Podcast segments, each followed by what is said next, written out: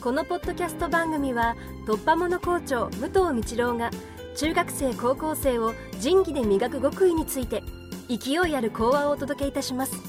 お楽しみください。 Hello everyone, I'm Michiromu To, Principal of Junior Shiba Junior High School. First of all, I'd like to say thank you for allowing our boys and teachers to attend the Irago conference. I'm really glad to see the boys listen to the presentation with their eyes shining. I believe listening to lectures in the daunting global issues facing mankind directly from the top right researchers of the area not only act as a great stimulus to our students, but also help them to have clearer future goals on their own. As for me, I also listened attentively to the presentations. I'm a teacher of chemistry, and I still teach six lessons a week. That's why I got interested especially in the presentations accentively with science. I hope you would like, uh, you would be kind enough to let us attend the conference next year as well.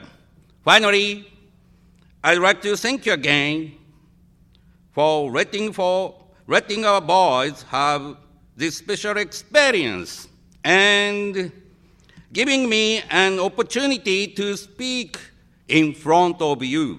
Thank you very much. これが下手くそだろ。先生が、えー、国際会議っていう外国の方もいらっしゃる会議のところで校長としてっていうかね、高校生が参加したときに最後にお話をお願いしたいって言われたわけ。お話得意じゃん、おしゃべりだから。だけど英語でって言われた。で挑戦した。今日の話は挑戦っていう話。今ちょっと恥ずかしかったんだ。先生もね、練習したんだよ。これでもいっぱい英語の先生とかにね。だけど結局もっとうまくできるんだ本当は。だけど下手くそだったなとも自分でも思う、えー、でもそういう挑戦をするね、一歩前に出る、これが大事かなって思いました。だもしかしたら先生が、えーと、こういう機会はもう二度とないかもしれない。だけどもし次あったとしたらね、もう少しうまくできるだろうっていうふうに思える自分がいるっていうことがなんか大事なような気がした。きっと下手だと思う。だからそういう挑戦を君たちは繰り返していくときに背中を押してくれる人がいるんだったら一歩前にポンと出た方がいいだろう。で、この話はどこに続くかっていうと、挑戦のためには何が必要かってことだ。挑戦のためには何が必要か。これはその挑戦するまでの努力が必要だと思うんだよな。努力なしにして挑戦したとしてもなんかうまくいかなくないか。だから努力って結構大変かもしれないけど、自分が挑戦するためには必要なことなんじゃないのかなって思う。昨日小学生に授業をやりに行ったのね。今あの巷では何言われてるかって言ったら、教科横断型って言われてる。でも教科横断型だけじゃなくて学校横断しちゃえって言ってさん校合同でやったの。日本史の先生と情報技術の先生と先生理科の先生と。そしたらね、小学生の中にはすごい知識を持っていることがこともいっぱいあるし、小学生っぽいことも言ってる子もいたの。どういう話したかっていうと、先生はマイクロプラスチックって話知ってるって言ったの。知ってる知ってるって言うわけね。ちっちゃいプラスチックだよって話してる。あ、いいんだ。その話はいいんだけど、それあのほっとくとダメだよって今話になるけど、なんでほっとくとダメなのって聞いたの。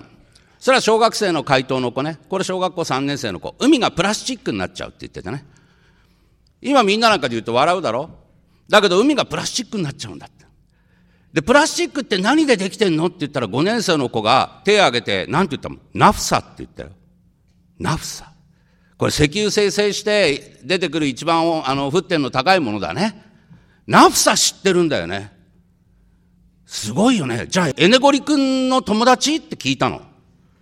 そしたらエネゴリ君知らないんだよね。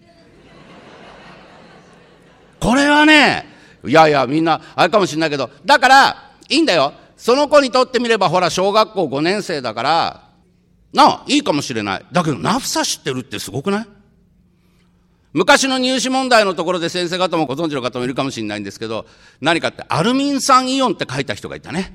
あれもびっくりした。そんなの知ってんだねっていうのびっくりしたこともある。あとね、片やね、昨日の話の中で思ったのは、なんでダメなのって言ったら、みんなは生物濃縮っていう話知ってるよね。魚が食べるからって言った。え、魚が食べると今度はなんでダメなのって聞いたんだよ。そしたら、え？っていうわけ。だって魚が食べちゃダメでしょっていうわけ。いや、理由になんないよね。あ、先生わかった。もしかしたら、魚がマイクロプラスチックいっぱい食べると、エラにいっぱい重なってエラいことになるってことって言ったらみんな笑った。だけど、その一人の女の子だよ。これ女の子。先生の授業に女の子が受けに来るっていう、もう珍事が起きたわけだよ。